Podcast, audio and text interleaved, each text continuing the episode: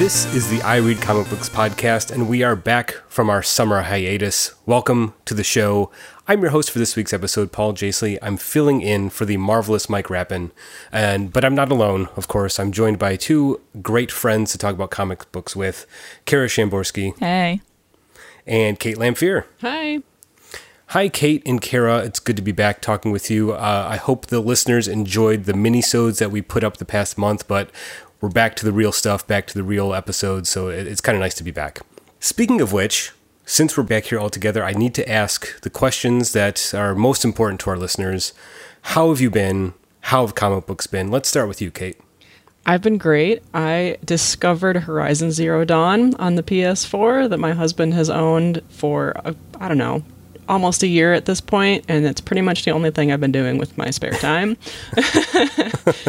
um, in terms of comics, I finally picked up Nuclear Winter Volume 2 by Cab, who is Caroline Breault from um, Canada, and this is published by Boombox. So, of course, it's a it's a day in the life, very uh, sweet book with some very um, tender characters that are very close to my heart.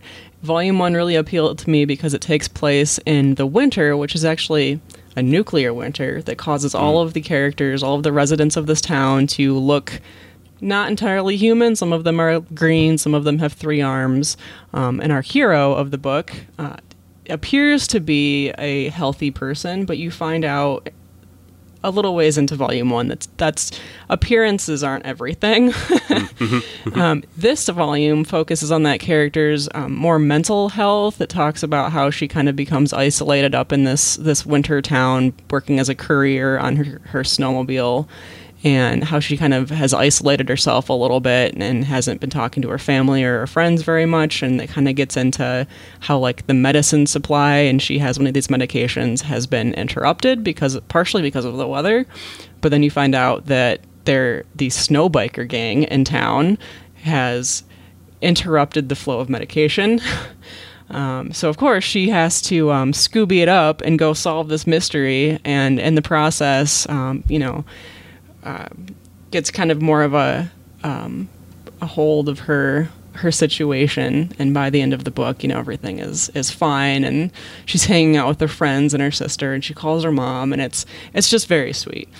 Um, I also read Lady Mechanika um, Sangre Vol- number two by Joe Benitez with guest artist Brian Shing. And it took me a little while to realize that this was a guest artist because this artist does so well at having the characters appear like Joe Benitez draws them and colors them. Um, oh, Joe Benitez, I don't believe colors his own work. But anyway, Lady Mechanika, the main character, she's got a little bit of a rounder face and this really cute bob in this book and i had to look into this because like i said he does such a good job. Um, the artist um, the art in this book is really great. And this new arc of lady mechanika has her in spain investigating what seems to be a demonic possession of um, a young man whose dad is convinced that his actions aren't his own but we find out that the, this young man is attracted to other young men. So this book i think is going to be about um, diversity and Mm-hmm. helping his father accept him. But that's just what I where I hope it goes. Right, Um, right, right. In the meantime, Lady Mechanika is investigating why all of the the young men in this town are getting beheaded. So a little bit of supernatural, a little bit of mystery. Um, great art. It sounds it sounds appealing. I know that title, Lady Mechanic. I've seen that around a lot, and it seems seems appealing. I should probably dive into that at some point. So, I have all of it if you would like to borrow it. okay, good, good to know. Cool. uh, how about you, Kara? What, do you, what have you been reading lately? What have I been reading and what have I been up to? Well, on first of all, on our summer hiatus, I traveled to a galaxy far, far away and That's right. went to I went to Disneyland for the first time ever like the week Galaxy's Edge opened kind of like to the public without a reservation and it mm-hmm. was empty. Like I was my friend and I were expecting to not be able to even really get to that section of the park, but I think so many people thought that and therefore didn't go. So we literally had all of Star Wars to ourselves. Like, I had an interaction with Rey and Chewbacca and Kylo Ren and got to go to the cantina and rode on the Millennium Falcon twice. And by rode on, I mean piloted because I got to pilot the Millennium Falcon twice. And let me tell you, friend, you have not lived until you pull that lever to go into hyperspace. like, Man. it was a time. Um, so I really, really enjoyed that. I, I do think if you're thinking about planning a trip there, don't mm-hmm. do it if Star Wars is your only destination because there honestly isn't a lot to do that doesn't cost an mm. extra like $200. Like, if you have an extra $200, you can build your own lightsaber. And if you have mm-hmm. another extra $200, you can build your own droid. But right now, there's like one ride. So maybe wait Oh, until okay. August when the second ride opens. That's all I'm saying. anyway, so in ter- so this this week for comics, I finally read Blackbird Volume 1. That's by Sam Humphries, art by Jen Bartel. And I th- I think this is Jen Bartel's first creator owned work. And uh, I, I'm used to seeing her work in like covers, and she does all these cute pins. And I, I, I don't think I've seen her work in this kind of long form actual story format. And I got to tell you, I felt like kind of a snob while reading Blackbird because I had yesterday I actually read this like whole book about how to write comic books that was written by a, a professor at SCAD. And they do so many things in Blackbird that this how to write comics book says not to do. so, so there was a lot of me just being like, uh huh, mm, mm. So like there were, th- for example, there were a lot of uh, full like full length body shots of the characters in this book, which I think works for Jen Bartel's art style because her style is just this aesthetic. And so by doing these full body shots of all these characters, it's basically Jen Bartel being like, my strength is drawing people who look really cool. And so here's a lot of people who look really cool. Mm-hmm. But it was because I had just like read this book pointing out that that's a thing that's like superfluous. Like a really large part of this book ended up being like visually superfluous because it's all about like, and here's their fancy clothes. And like Sailor Moon did the same thing. So like I get it, but also I was just laughing that this was just such a flagrant antithesis of this like basically a textbook. so um but okay, so Blackbird is about this 23 year old girl who's living in LA and 10 years ago she experienced this trauma and then her like family life fell apart and her life's kind of a mess and she's kind of obsessed with this idea that magic is real and there are real life like magic wielders and she's trying to find them and she does but it's not the way she thinks so hmm.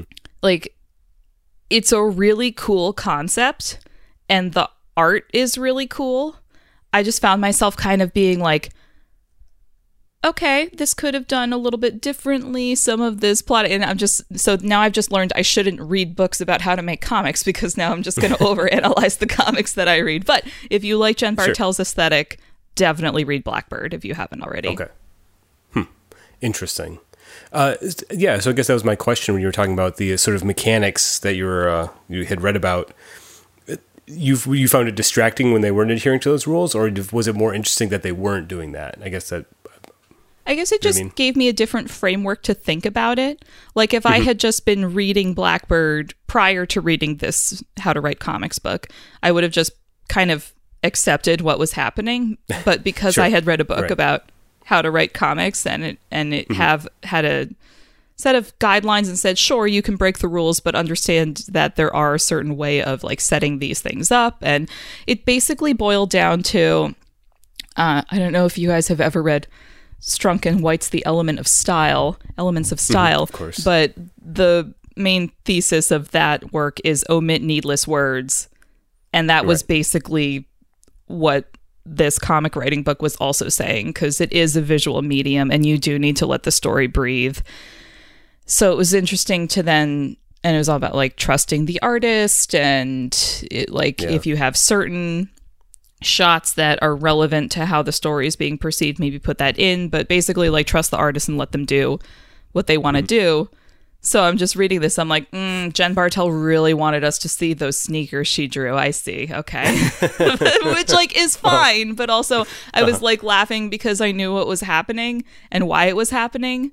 So it was just a different way of reading comics than I'd done before. Uh, sure, sure. Yeah. So sometimes peeking behind the curtain can be a little bit too much information, I guess. For, But, uh, for me, yeah, yeah, I was like,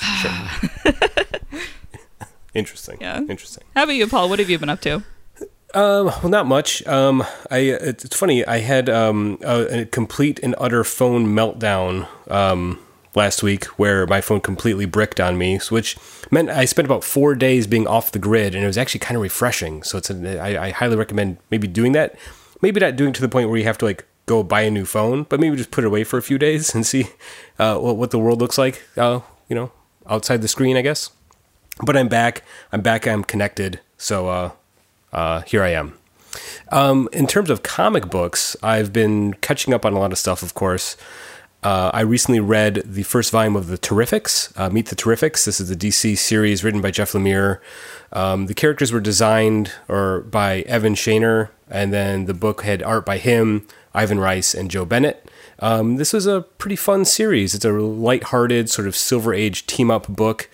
You have a the wonderful team of Mr. Terrific, Metamorpho, Phantom Girl, and Plastic Man. I mean, that's an all-star lineup for me as a you know a Silver Age DC fan. So, and Lemire um, has a good way of having the group interact with each other. I think he handles all the different voices of the characters well. You know, Plastic Man is very silly and over the top. Metamorpho is the tough guy uh, with a heart of gold. You know, but it's funny. I was reading this book and I was really enjoying it. And there was a, I think it was like issue four or five in this volume where the way it's drawn, it's an issue that Evan Shaner did where the first couple pages are just f- four panels on each page, and each panel focuses on a different character.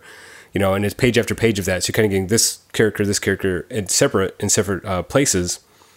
And it, it, when it did that, it struck me as like, oh, this is just the Fantastic Four, right? So you have uh, a smart guy, a stretchy guy, a tough guy, and a woman that can turn invisible. So it's like, yeah, it's basically the Fantastic Four, right? It's just that the t- the smart guy isn't stretchy, and you don't have a guy that you know can turn into flame. But it's, it's kind of funny. It's like, oh, terrific's fantastic. It's a nice riff on that that dynamic, right, of the Fantastic, Four dynamic, which is kind of like baked into a lot of uh, superhero teams. So I enjoyed the Silver Age influence of this. It's hard not to read it as maybe like a dry run for Jeff Lemire's um, Black Hammer. You know, him trying to do a team superhero team book and trying out ideas, but it's a fun, distracting sort of like you know uh, Silver Age influenced superhero book. So I, I really, really enjoyed it. Can't wait to try Volume Two here soon.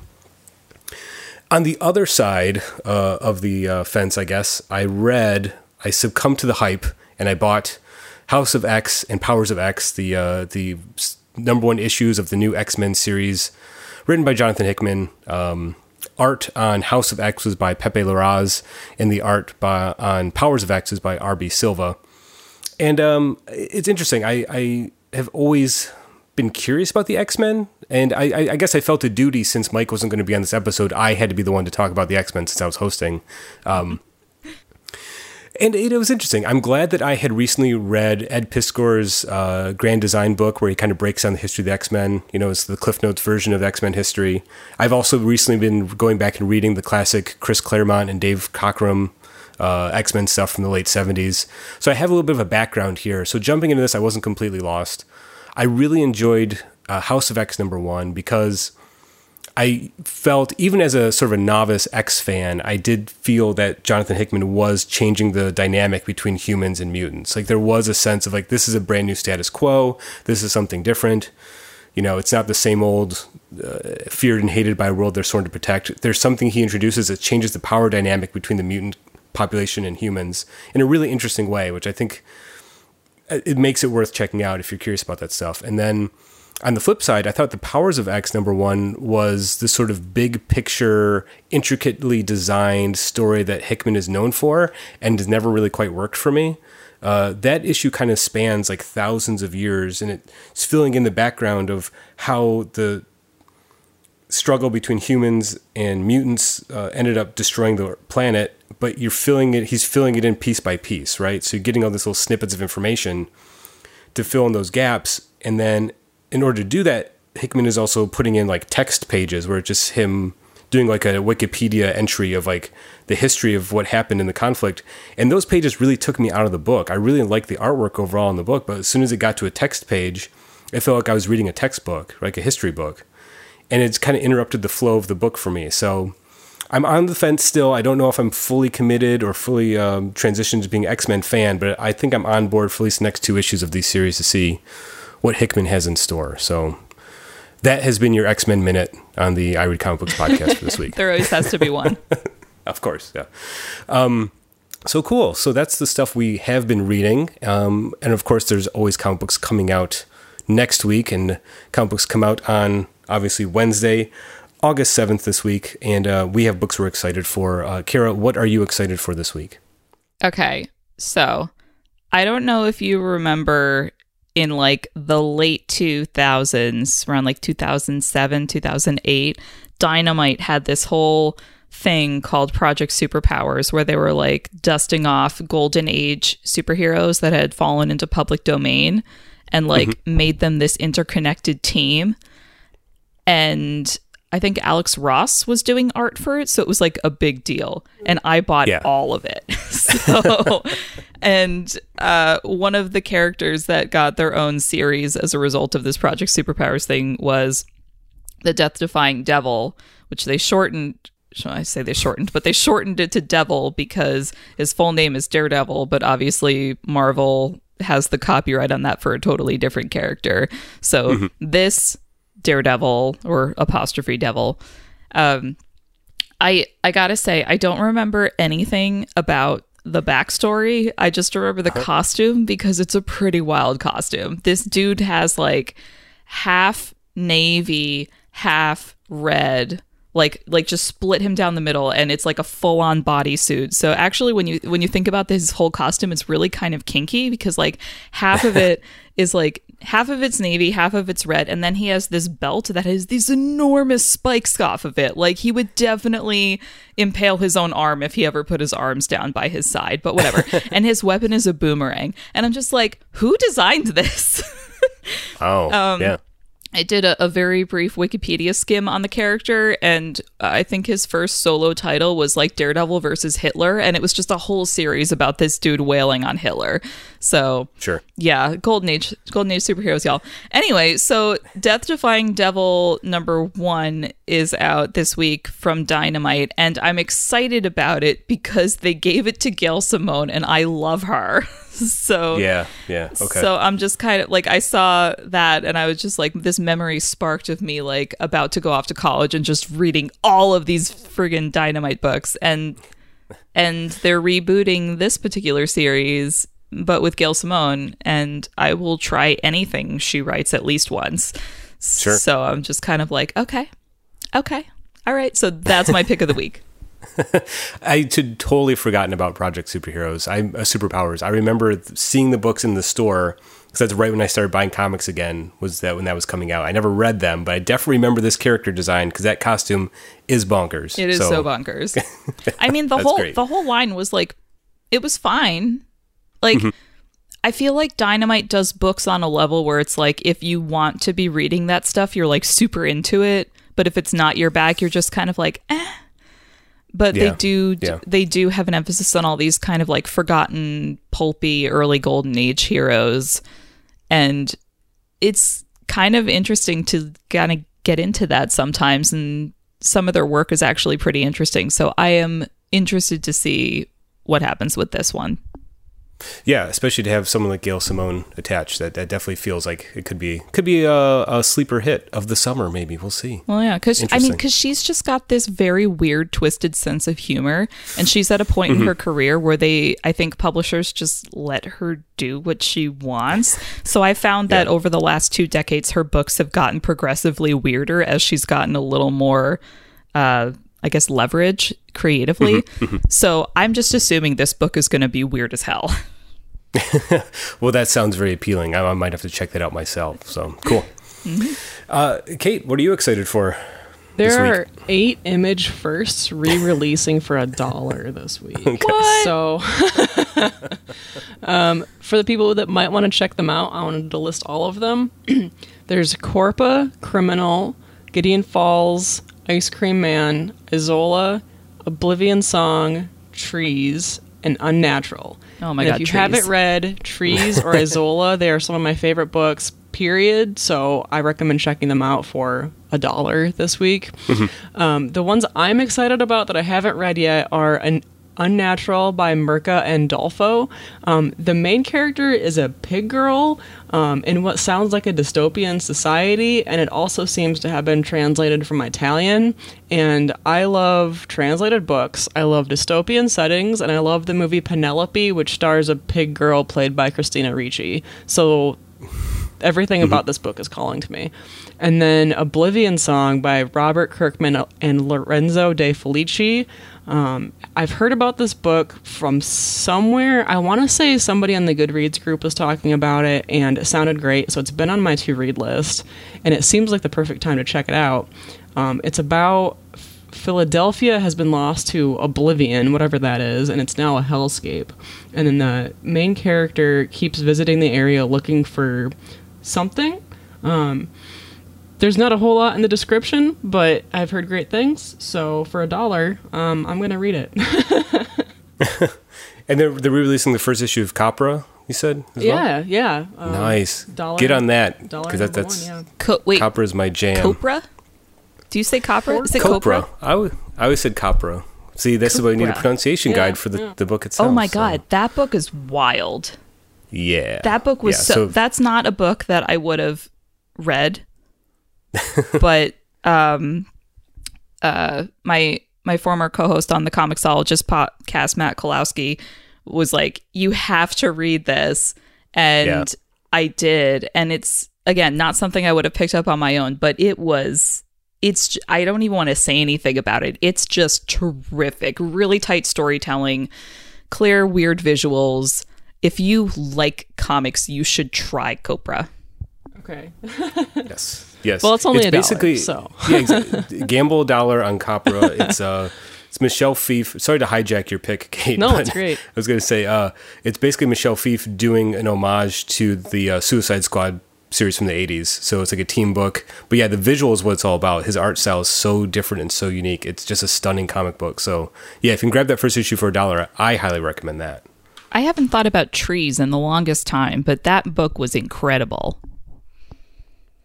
That's the uh, Ellis book, right? Warren Ellis. Yeah, it was like super weird. It, it's basically like these enormous tree like things fall to Earth.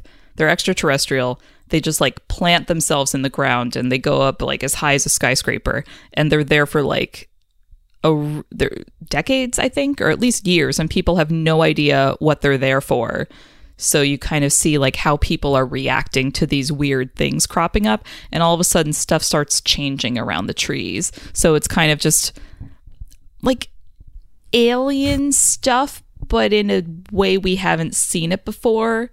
So mm-hmm. if you like stories that explore what would happen if something fell to Earth and humans are reacting to it, definitely trees. Well, I had no idea that they were doing all these images first, so I guess I'm gonna have to grab a couple of these if they're only a buck. So Yeah. thanks for the heads up, Kate. Yeah, for sure. Um, I am excited this week for uh, Doom Patrol: Weight of the Worlds number two. It's good to have the Doom Patrol back. This is the series written by Gerard Way, co-written by Jeremy Lambert, and art on this this issue is by James Harvey. Uh, Patreon sub- subscribers know that Mike and I recently finished our big reread of the Grant Morrison and Richard Case uh, Doom Patrol series. It's interesting to read that stuff or reread it uh, between volumes of this current Doom Patrol run because I think initially when, I, when Doom Patrol was relaunched by Gerard Way as part of the Young Animal Group uh, imprint at DC, it uh, I was like, oh, of course he's going to be mimicking the the Grant Morrison stuff. But it was interesting to see just how different his take is of the characters. So this this uh, current volume, which is interesting, they they launched a new volume, you know, Doom Patrol: Weight of the Worlds, even though the first issue of it basically said this is part thirteen of the continuing story. Story, so it's not really a good jumping on point. You kind of have to have already read the first volume of this current Doom Patrol to get into it, but I like the way that Way has introduced new characters and he's been able to sort of strike a nice balance between honoring the past Doom Patrol history and add his own color, own flavor to it. Specifically, the way he handles the character Cliff Steele, who, again, if you've listened to Mike and I talk about Doom Patrol, Cliff Steele, Robot Man, is the greatest comic book character, maybe ever. I love that character so much. And on this current volume of Doom Patrol, he was recently turned into a human again. And that first issue of Weight of the Worlds they really kind of explored maybe that wasn't the best idea, right? Maybe Cliff Steele's identity as Robot Man was so important that him being a human again was actually detrimental to his mental health. And I think that's going to continue as the rest of the series goes on. And I think that's something that I've always liked about the Doom Patrol, and that's something that Gerard Way is really doing on this current volume is really exploring the character's mental and physical well-being as being a part of a group and think of the Doom Patrol as a sort of support group instead of just a normal superhero team. That said, the second uh, issue that's coming out on Wednesday, the description I have here says that the Doom Patrol becomes embroiled in the divorce proceeding divorce proceedings of feuding cosmic entities. So, of course, with the Doom Patrol, you got to have some weirdness and wildness in there, on top of all the heavy emotional baggage. So, uh, that's what Gerard Way is bringing to this book, and that's why I love it. So, I'm excited for that so that was uh, our picks for this upcoming week. Um, our topic for this episode is going to be uh, finding books at the library or how we uh, find hidden gems or maybe share some hidden gems we found. So we'll take a quick break and be right back with that discussion.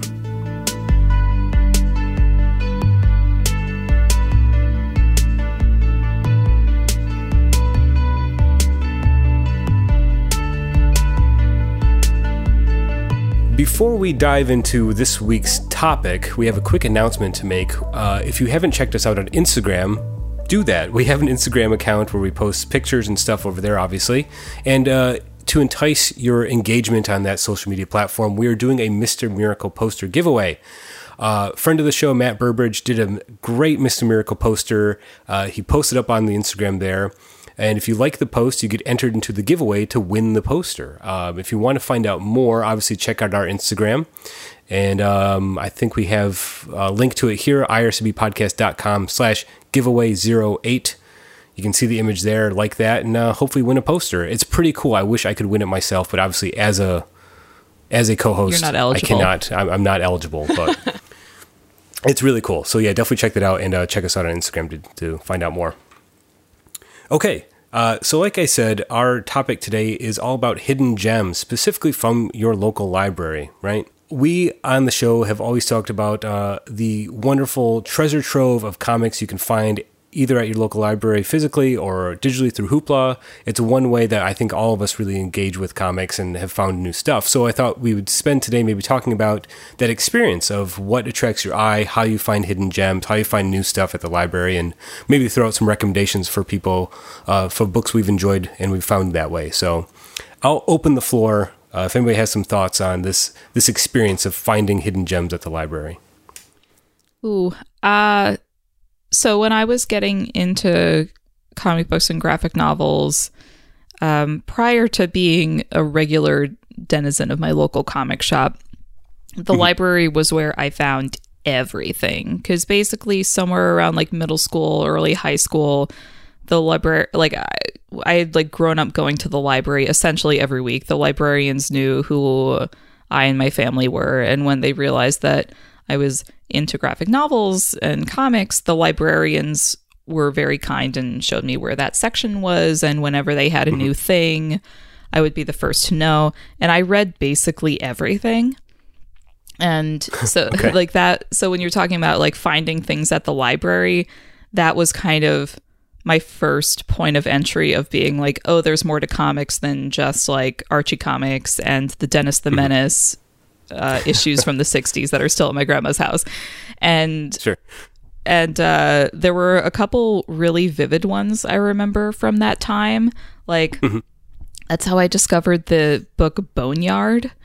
I must have mm. read the first volume of Boneyard like a hundred times. It basically the premise is uh, our our protagonist uh, finds out that a relative has died and has left him some land in this town, in like a little town in the middle of nowhere. So he goes to the town, finds out that the land is a graveyard, and then finds out that the graveyard is haunted by a variety of monsters who are very familiar to all of us or like riffs on them.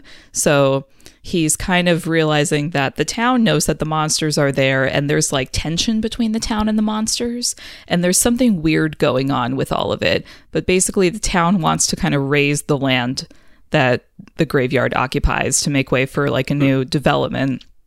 And so our hero is kind of stuck in the middle of this and complicating things at least for him is the fact that he's kind of got a love interest in the like really cute vampire girl who lives in the graveyard and is trying to like convince him that he needs to keep the graveyard where it is. And again, I read this like a hundred times. And when I got older and realized there were more books in the series, I bought like all of them. and like they're they're not like in my mind as vividly as that first volume, but like Mm-hmm. that was definitely a librarian pull. There was another book that I read that I I don't remember the plot. I don't remember the name, but it scarred me so hard. Like I just I don't like I just have this visual of this comic book where there was like this tentac this like blue tentacly alien thing that was like huge and it lured people in to I guess being absorbed by it because like on mm-hmm. the end of one of its tentacles it had this creepy little puppet that looked like a white sock puppet with like little red fuzzy hat and arms and oh oh my god. And i just if you know what this book is don't tell me. I don't want to go back. It really terrified me but like that sure. was a library find and i just basically like once I realized that I could use the library reservation for system for stuff, oh my god, I read every single right. Catwoman trade that was available at that time. yeah, that's definitely a, a, an important part of the, the library comic experience is once I discovered that my local library, which already had a fantastic uh, comic book section, was a part of the, you know, larger Michigan library community where you could actually get books from other libraries delivered to your local one – that opened the floodgates, right? Because suddenly it's like everything's available. You know, it's an amazing resource that you have there at the library. But for me, I, I always really and still really enjoy the experience of going into their library and actually physically looking at the, the stacks, right? To actually walk through and find what art catches your eye, right? Because that's really, I think comics are obviously such a visual medium that that's the best way for me to do that. Obviously, you can do that at the comic book store, but you know, if you try to read the whole book there, they're going to make you pay for it right? Obviously, but being able to have a free resource and one that's tailored. I think, you know, libraries, obviously, the people there, if there's someone who's working at the library who is a comic book fan, they're going to try to create and, uh, you know, a, a, unique sort of collection, you know, sort of um, find different stuff. So I think it's a really nice resource. And I find that experience so satisfying of walking down the aisles and finding a book. It's like, boy, I've never seen that artwork before. Or, or here's a book by someone I already know, but I didn't know they did. This is an earlier work by them. Like that is such a rewarding experience that I don't think you you can really get digitally. Right? It's a difference between going to the blockbuster versus scrolling through Netflix. They're radically different experiences for me, and I think one is engendered better uh, discoveries for me, and that's actually looking at the stuff physically. No, I think I, I definitely agree with you because while thinking about this topic, I realized that going to spaces like that physically was very much part of high school and even college for me. But like once I once I became an adult, um, I moved a lot of my library um, interaction online. Like, like oh, I okay. so I yeah. I basically use the library to like look up things that I see recommended other places, but it's very mm-hmm. rare that I actually go in and browse. Is like for right. for me, um, my closest library is actually like a long block away from my current workplace. So I'll like okay. walk over on my lunch break and pick up books that are reserved for me, but only very occasionally do I wander. But a couple months ago, I wandered upstairs to the graphic novel section and mm-hmm. there's a lot. Like I forgot that the library that's closest to me is actually kind of the flagship library for the whole county that I'm in. and they have a lot of comics. Like I was pulling stuff like crazy, and it got to a point where I was like, "Kara, there's no way you're going to read 20 comics today this week. Like you have to come down and put some back." But you're right; Right, it is right. it is a different experience physically going and browsing, as opposed to just Mm-hmm. Yeah, being like, "Oh, the algorithm on the internet tells me I'll like this book." Exactly, exactly. And it, it, I had a similar, you know, sort of experience where I was, um, I was sort of out of the comics game, so to speak, for a while, having you know been a comic book reader and you know going to the store a lot when I was uh, in high school and stuff. But after high school, I kind of scaled back on that. So the library was my main source of comics, and I did have that problem of living within walking distance of my library here in Grand Rapids. And uh, walking out of the library with like stacks of like you know five or six comics, I'm like, yeah, there's no way I'm gonna be able to read all this stuff. Like these big collections and stuff. It's like the you, kind of are overwhelmed to the point of like, well, I have to read all of it, right? And so you end up checking out way too many books, and hopefully you can get to them before they have to get returned. But I think that you know that sort of being there physically is a good way to, like I said, find new art. Like I think I wouldn't have found Charles Forsman if not for the library. You know the the creator who did The End of the Fucking World and Celebrated Summer. Those books jumped off of the not phys- not literally, figuratively jumped off the shelf at me because they stylistically were so unique and so different. Same thing with Lisa Hanawalt. I remember seeing her book My Dumb Dirty Eyes or My Dirty Dumb Eyes at the library and loving it instantly and becoming a huge fan of her work immediately. And it was that I would not have seen it had it not been there on the shelf. I was curious enough to pick it up and flip through it, you know? Well, Kate, you have a whole whole lot of books that you have found in your library quest. So how how do you start your process of finding a new book to read at the library?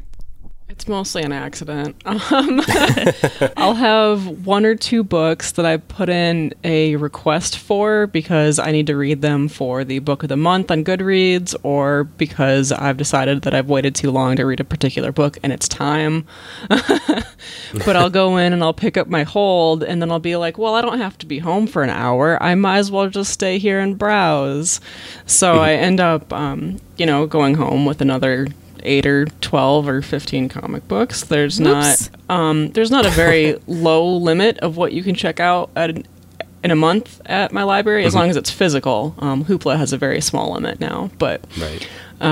so man, I know that you're not supposed to judge books by their cover, but I mostly do. do. Um, Or if there's a really intriguing title, um, like the comic book history of beer is one of the ones that jumped out at me. Well, yeah. and it's a huge. This particular book is a huge book. It's by um, Jonathan Hennessy, Mike Smith, Aaron McConnell, and Tom Orzechowski. I think is how you'd pronounce it. Um, and it, the full title is "The Comic Book Story of Beer: The World's Favorite Beverage from 7000 BC to, day, to today's craft brewing revolution." and the book is about as long as the title, and it's exactly what it sounds like. Um, the the best part of this book, other than how informative it is, is that the yeast particles, when it's talking about the science of, of how beer um, molecularly is created, the yeast particles are represented by tiny bulldozers. and the, every segment of history um, about beer starts with like a little bit of, of art, a couple panels of art that represent like the art at the time, like the art movements going on, which is just an extra little a little thing that I really appreciated the artist going into the work to do. Context. Yeah.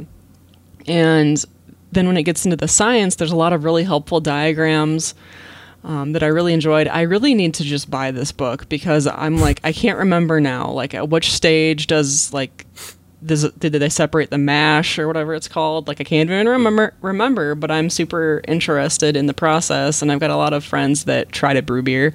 So, um, Try. yeah. Or try to get around to, to, to brewing beer rather time time wise, but and so with the craft beer revolution and working in one of the cities that's been named um, Beer USA or Beer City or whatever, um, yeah, it's really interesting. And so yeah, it's long, but anybody who drinks beer or reads comics or both um, should definitely put in the time to read this one. Um, Sure. And that, like I said, that jumped out mostly because of the cover and the title, but it was a really simple cover. Um, just the text was big, and there was like a glass of beer on it. Um, but it was just sitting at my, it was just sitting in the on the shelf at the library.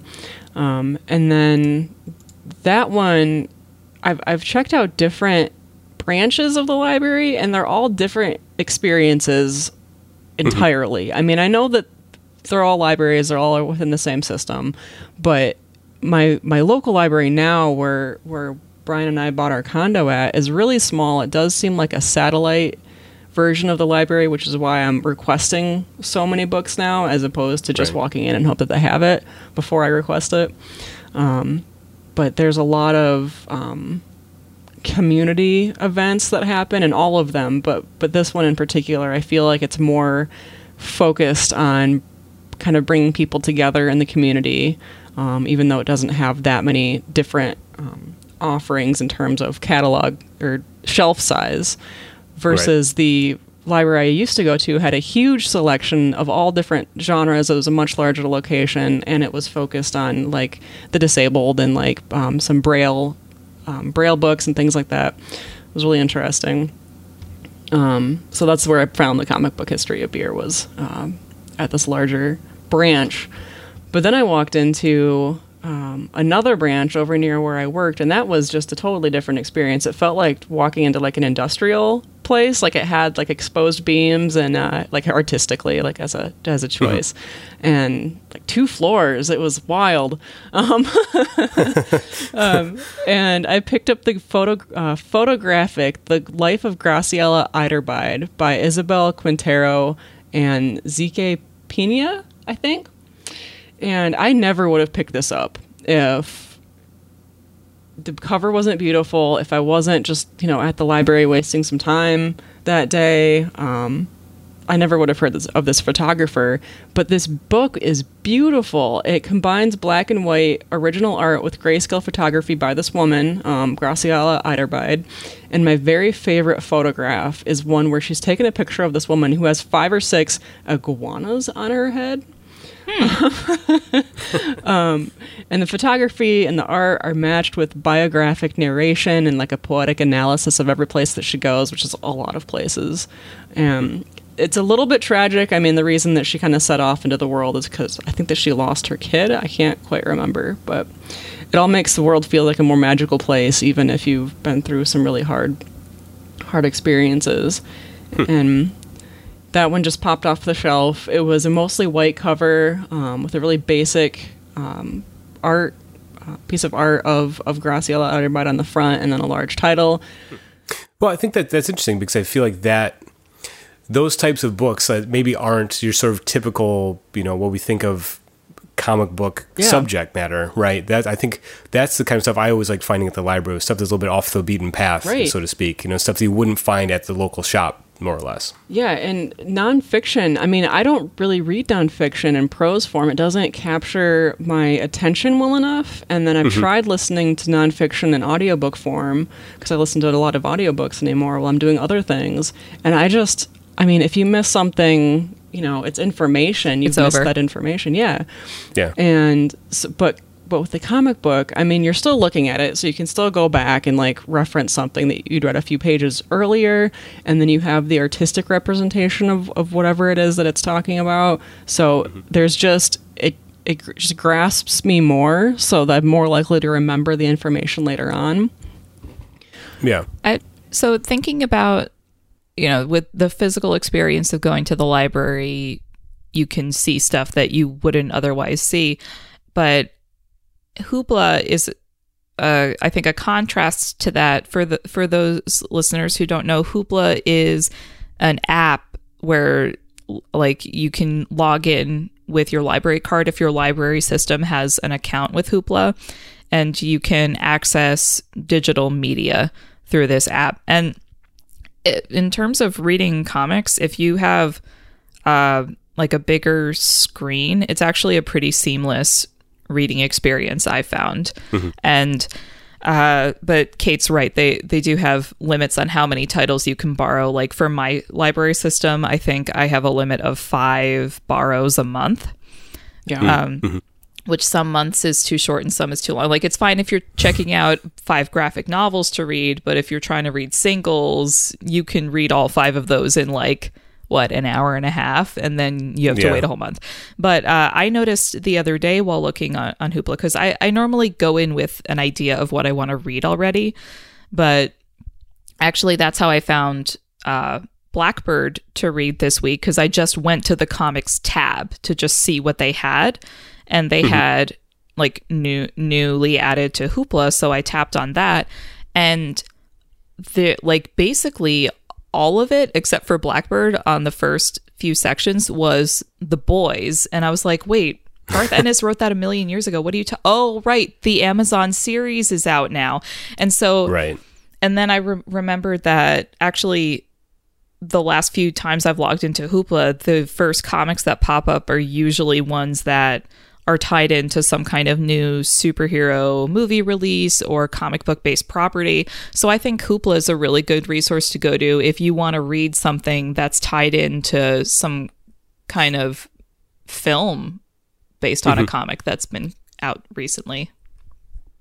Yeah, and uh, it's interesting. So my my use of Hoopla has kind of has been that sort of experience where I almost look at it as a sort of um, a resource, you know, where it is something where when Mike and I were doing the Doom Patrol, uh, you know, episodes for Patreon, I have all those issues physically in a long box, but it was much easier for me to just use Hoopla as a way to access it quickly, you know, and read it quickly that way. So it's almost like a re, uh, re um, what's word I'm looking for, a um, a resource or a uh, reference tool for me when it comes to comics. And it's a really great way to find old stuff. I'm burning through a lot of the old x-men stuff or that way you know because they have all the collections that stuff there. But yeah browsing f to find new stuff i think is is such a different experience. I i've been trying to get better at that on there. If i think if you do uh, do the new stuff or you know uh, what's trending it is that sort of algorithm that's saying well here's what's popular right now here it is. I have found that if you actually go to the specific publisher page if i go to the dc one i can scroll through everything that dc's put up there and it's usually chronological when it's been added so that's kind of a good way to find stuff too Yeah, there, it's also separated by genre, which is pretty easy for me to just jump to. You know, I know that I like a particular genre, or young adult, or magical, um, realism, fantasy, rather.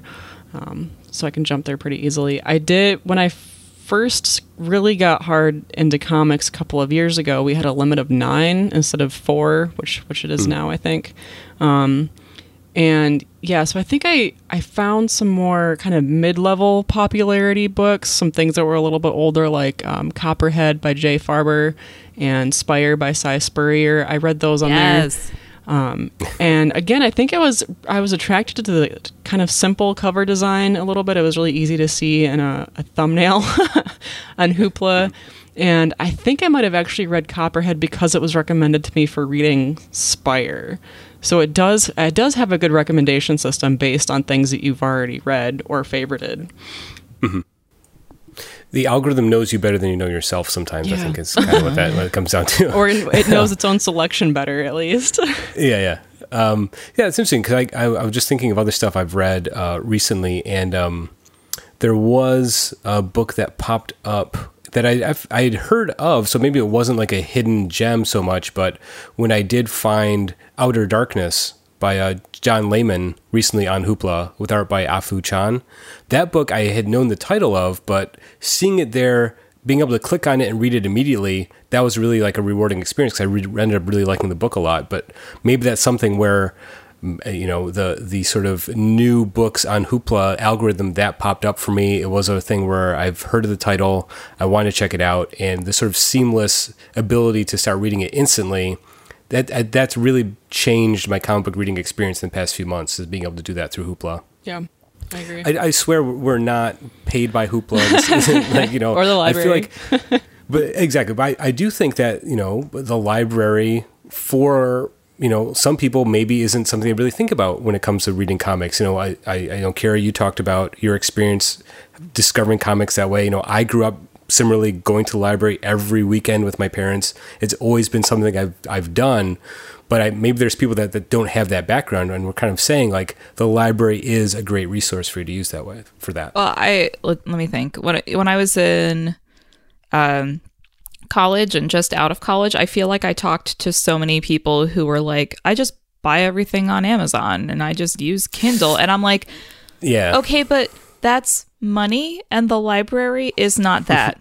and your taxes are already paying for the library. So maybe use the library. like I think I had I, I think um I maybe 4 months ago now, I actually had to walk one of my current coworkers to the, she loves reading she reads like i watch television and she doesn't did not have a library card and i was like the library is literally a block away from us. What do you mean you're not using the library? She's like, I don't know. I've just never gone over there. I was like, I am. We're going there at lunch. I I marched her over there on our lunch break and like helped guide her through the process of applying for a library card, which is basically like, can you prove that you live in this county? And right. then she walked out with a library card and she was happy as a clam. And I'm just like, see, this is the low barrier to entry, and then you're in. Yeah. Yeah. It's a tremendous resource and it's one that's already there. And it's one that I think needs to be used in order to stay around. You know, I think, you know, libraries are cash strapped. You know, they're not always the highest priority for communities, but so being involved and going to them is definitely an important part of making sure they're going to stay around for a while, you know. And I think luckily things like Hoopla or Canopy, which is a similar app that's just movies you can use your library card to access, are great ways to kind of even make access to the library even easier, right? The hurdle's even lower to get over to find stuff there. So I find that when I go to the library at different times of the day, it's interesting to see how kind of the demographics of the people using the library changes. Like, right. like if I go there, I, I like going on my lunch break because it's it's not empty, but it's not busy. And like during the mm-hmm. day, it's a lot of like senior citizens who have probably retired. At at my library branch, there are a bunch of homeless people who use the library as like a safe space to not be outside. And right. uh, then like if I go I try not to go after school because that's when all the families bring their kids and then it's just like sure. it I just no, I just that was at work. I don't need that after work too. But you know right, right. but uh, but when I do feel like I have a little more time and it's a little more chill and there's not a whole lot of people there, that's when I'm like, okay, I'm gonna go browse. Okay, let me go check out the comic book section, which Kate, I don't know if this is the same at your library, but at my library, the comic book section is like sharing an aisle with the knitting section. So it is.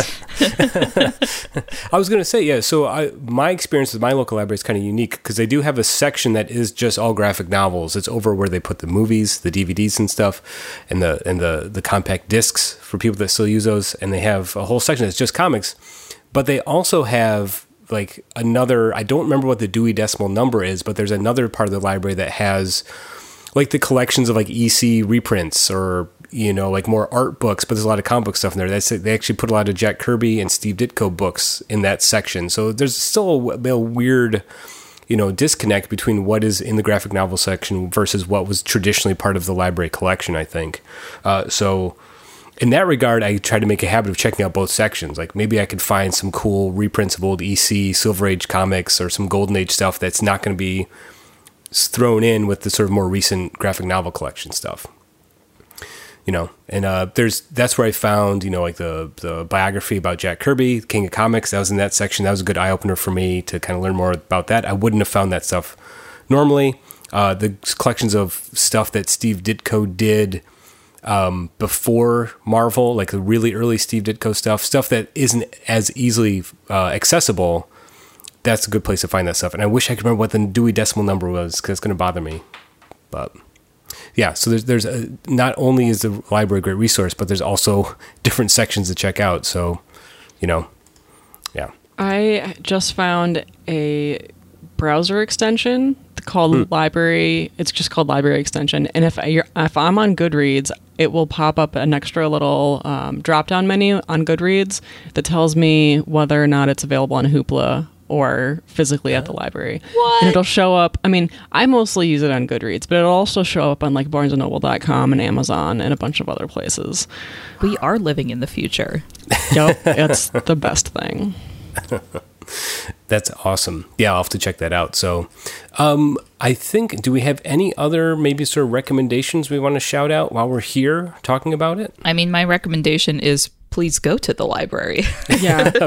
of course. Yeah. Don't take our word for it. There- you know, check it out. There's so many like smaller independent books or older books that are so great and they get l- overlooked um, because of how much stuff is on the market, which is great. But if you're not browsing, I mean, either at your store or at your library or online, I mean, if you're not just like looking through things, um, you're never going to find them. So yeah, go to your your local library branch and see what they've got that maybe you've never heard of. and we cannot emphasize this enough, but it is free. Yeah. So, so if you're that comics person who's like, man, I want to read more comics, but my budget doesn't allow for that, friend, get thee to the library. Right. Especially, you know, we were talking about hidden gems, but you know, as as a resource to do research, the library's importance can't be overstated. If there's classic stuff that you haven't read and you want to check out, I bet your library probably has a pretty solid selection of like Alan Moore Swamp Thing, or I know my local library, both physically and on Hoopla, has all the Love and Rocket stuff. So stuff that maybe you've backlogged on your to read eventually pile, check it out the library and they'll have it for you. Yeah, and don't Hopefully, don't you know. forget to uh, check out if you have an interlibrary loan system. Like in Michigan, it's called MeLCat, and I can order things that are on the shelf in across the state um, Mm-hmm. or at a at a university that participates in this program and don't be afraid to use that i mean Yeah. the only thing that you've got to be careful of is getting it back in time because i have no idea how their late fees would work when you when you owe money to detroit you know but Sure. Yeah. It's great. I mean, I've I've read so many obscure comics just by by ordering them and then picking them up at my local branch. Mm-hmm. My library actually just, like, as of last month, eliminated late fees. Yes. Wow. Yep. That's Wow. great. So did ours. Mm-hmm. So the, uh, what you're saying is there's literally no excuse to Yeah. not go Literally to no the excuse to not go to the library. Please go. We're looking at you, Nick. Oh, okay. This is great. You know, I, I think as I mentioned, it, it obviously your local comic book store is an important part of your uh, comic book reading experience. I think, but you shouldn't overlook the sort of uh, the treasure trove of information there at the local library. So, like I said, don't take our word for it. Check it out at the local library um, if anyone gets that reference. Um, so that so I guess we're going to wrap up this conversation. Um, if you have any other recommendations for books you found at the library or want to uh, you know correct us on anything, you can follow us on Twitter. We're all over there. Kara is at Kara S Zam. Kate is at Kate L. Fear, P H E R E. I am at Oh Hi Polly, and the show, of course, is at IRCB Podcast. As I mentioned, we are also on Instagram at IRCB Podcast, so find us over there as well. you can subscribe to us on Patreon at patreon.com slash IRCB podcast. Without your support, this show wouldn't survive. That sounds really dark, but it is also true. Server fees are a thing. Join now mm-hmm. for access to exclusive audio and articles, early access to top of my pile posts, and more. Our Goodreads group, which we mentioned on this show a few times, is a lovely community of comic friends, and we have weekly threads. Check it out at ircbpodcast.com slash goodreads. You can see our website at ircbpodcast.com where we have a pronunciation guide. Pronunciation guide? Whoa. like for the word pronunciation. and merchandise. Um, please remember to rate and review our show on whatever podcatcher you use. That really does help us out. You can email the show with what you've been reading, recipes, corrections, or anything that you have to say at ircbpodcast at gmail.com. I want to say Infinity Shred is the best band in the world. They also happen to do the music for our show. Xander, he evokes that feeling you get when you gaze up into the sky in the desert and see the Milky Way above you. He's also a wizard who edits the show. I want to thank Mike for letting me co uh, letting me host the show this week. I want to thank Kate and Kara for having a great conversation about libraries, and I want to thank you for listening. I really appreciate it. We all do. Until next time, comics are good, and so are you.